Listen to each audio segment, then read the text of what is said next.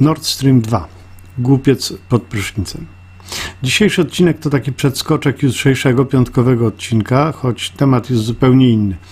Dzisiejszy temat to szybki komentarz dotyczący tego, co zaszło między nami, czyli Polską, Niemcami, Rosją i USA, a przewodnim motywem będą opóźnienia. Zaczynamy. Jak już parę razy mówiliśmy w Off My Desk, opóźnienia są w ekonomii bardzo ważne. Ich znaczenie opisywał kiedyś Milton Friedman, używając metafory durnia pod prysznicem full under shower. By pokazać, że zbyt szybkie i zbyt gwałtowne zmiany polityki ekonomicznej, monetarnej lub fiskalnej mogą narobić dużo szkód, bo ignorują opóźnienia. Chodzi o to, że głupiec chcąc wejść pod prysznic odkręca kran z gorącą i z zimną wodą. Woda w rurach jest zimna, bo zdążyła wystygnąć po poprzednim prysznicu. Wkłada palec pod wodę, zimna. Przykręca kran z zimną wodą, odkręca mocniej z gorącą i sprawdza palcem. Lepiej, ale jeszcze zbyt zimna. Odkręca więc mocniej kran z gorącą wodą i przykręca z zimną. Sprawdza, teraz dobra. Rozbiera się i wchodzi pod prysznic prosto we wrzątek. Zimna woda już spłynęła z rur, a temperatura osiągnęła stabilny poziom właściwy wrzątkowi. Poparzony ukropem, głupiec wyskakuje spod prysznica, przykręca kran z gorącą wodą, odkręca z zimną, sprawdza za gorąca. Ponawia te czynności, aż włożony pod prysznic palec pozwoli mu odczuć właściwą temperaturę. Woda jest letnia. Zadowolony z siebie wchodzi pod prysznic, który właśnie stał się lodowaty. Trudne jest życie głupca, w szczególności to łazienkowe. Jaki z tego morał? Morały są dwa. Y, jeśli rzeczywiście jesteś zatwardziałym głupcem, nie inwestuj w prysznic, wstaw w wannę. To bezpieczniejsze.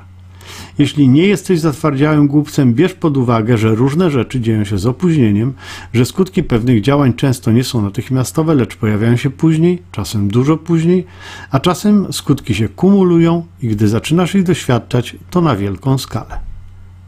No dobra, odcinek miał być o Nord Stream 2. Co wspólnego mają opóźnienia z Nord Stream 2? W moim przekonaniu bardzo dużo. Posłuchajcie.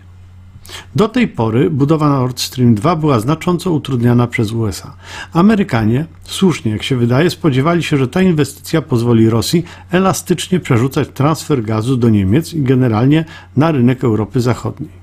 Obie nitki gazociągu Nord Stream 1 i Nord Stream 2 pozwolą Rosji żonglować swoim gazem, pozwolą zakręcać lub nawet tylko przykręcać kurek z gazem płynącym przez Ukrainę i Polskę na zachód.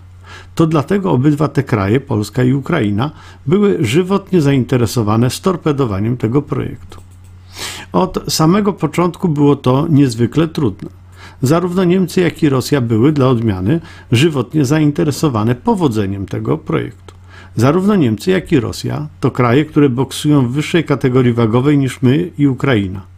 Naszymi jedynymi atutami były Unia Europejska oraz Stany Zjednoczone. To dość silne atuty. Z atutów trzeba jednak umieć korzystać. Nawet najsilniejsze karty nieumiejętnie wyłożone na stół mogą położyć rozgrywkę. Jak rozegraliśmy te nasze atuty? Z Unią Europejską kopiemy się po kostkach i to od dłuższego czasu. Ostatnio dość ostentacyjnie mówimy im, że to, co dzieje się u nas, ma ich nie obchodzić. Taką przecież wymowę mają harce rządu z Trybunałem pani magister Przyłębskiej. Nie dziwmy się, że inne kraje UE nie położą się rejtanem w drzwiach, żeby zablokować projekt, który dla krajów południa jest dość obojętny, a dla krajów zachodu wręcz korzystny. Uzbierało nam się przez te ostatnie lata i teraz zaczynamy za to płacić. W Unii Europejskiej możemy sobie liczyć co najwyżej na Węgrów, a i to nie za bardzo, bo Orban nas sprzeda za grosze. To zawodowiec, przy którym nasi rządzący jawią się jako słabej klasy amatorzy, całe szczęście zresztą. Niemcy? Jakie skrupuły mają mieć Niemcy, skoro nasza telewizja, szyderczo zwana publiczną, wszemi wobec głosi, że to najbardziej wraży naród i wróg Polaków numer jeden, albo czasem numer dwa, kiedy Rosja jest wrogiem numerem jeden. No dobra, ale atuty były dwa. Co ze Stanami? No, to zawaliliśmy kompletnie. Ostentacyjne kibicowanie jednemu kandydatowi, który zresztą przegrał, nie ustawia relacji z tym drugim na najlepszym możliwym poziomie. Groteskowe niby gratulacje, jakie złożył nasz prezydent amerykańskiemu prezydentowi elektowi, przejdą do światowych podręczników dyplomacji. Znajdą się w rozdziale, jak szybko i sprawnie zrobić sobie wrogów. Pierwszym efektem było to, jak Biden traktuje naszego prezydenta. Zdjęcie zrobione gdzieś przy windach w trakcie zdawkowej dwu-trzyminutowej rozmowy przypominało selfie jakiegoś kelnera z celebrytą, który wpadł do knajpy na szybkie piwo. Ale najgorsze miało dopiero nadejść. Amerykanie odpuścili sobie blokowanie Nord Stream 2. na pewno coś tam od Rosji za to dostaną. Czyli Rosja zadowolona, Niemcy zadowolone, Stany chyba też, a my? My, tak jak Ukraina, siedzimy z otwartą buzią i patrzymy, co się stało. To oczywiście jeszcze nie koniec, bo być może jeszcze i Amerykanów kopniemy w kostkę, nie dając koncesji TVN24. Jeśli się w porę nie opamiętamy, tak może być. Nie łudźmy się, że Amerykanie nam się nie zrewanżują. Nie od razu, nie bezpośrednio, ale celnie i boleśnie, po jakimś czasie. Co do tego nie mam żadnych najmniejszych wątpliwości. Ci bardziej naiwni powiedzą, ależ skąd? Nawet czołgi nam sprzedali, no to się chyba nie gniewają. Pewnie, że nam sprzedadzą. Bardzo dobre, ponoć. Bardzo drogie w zakupie, na pewno.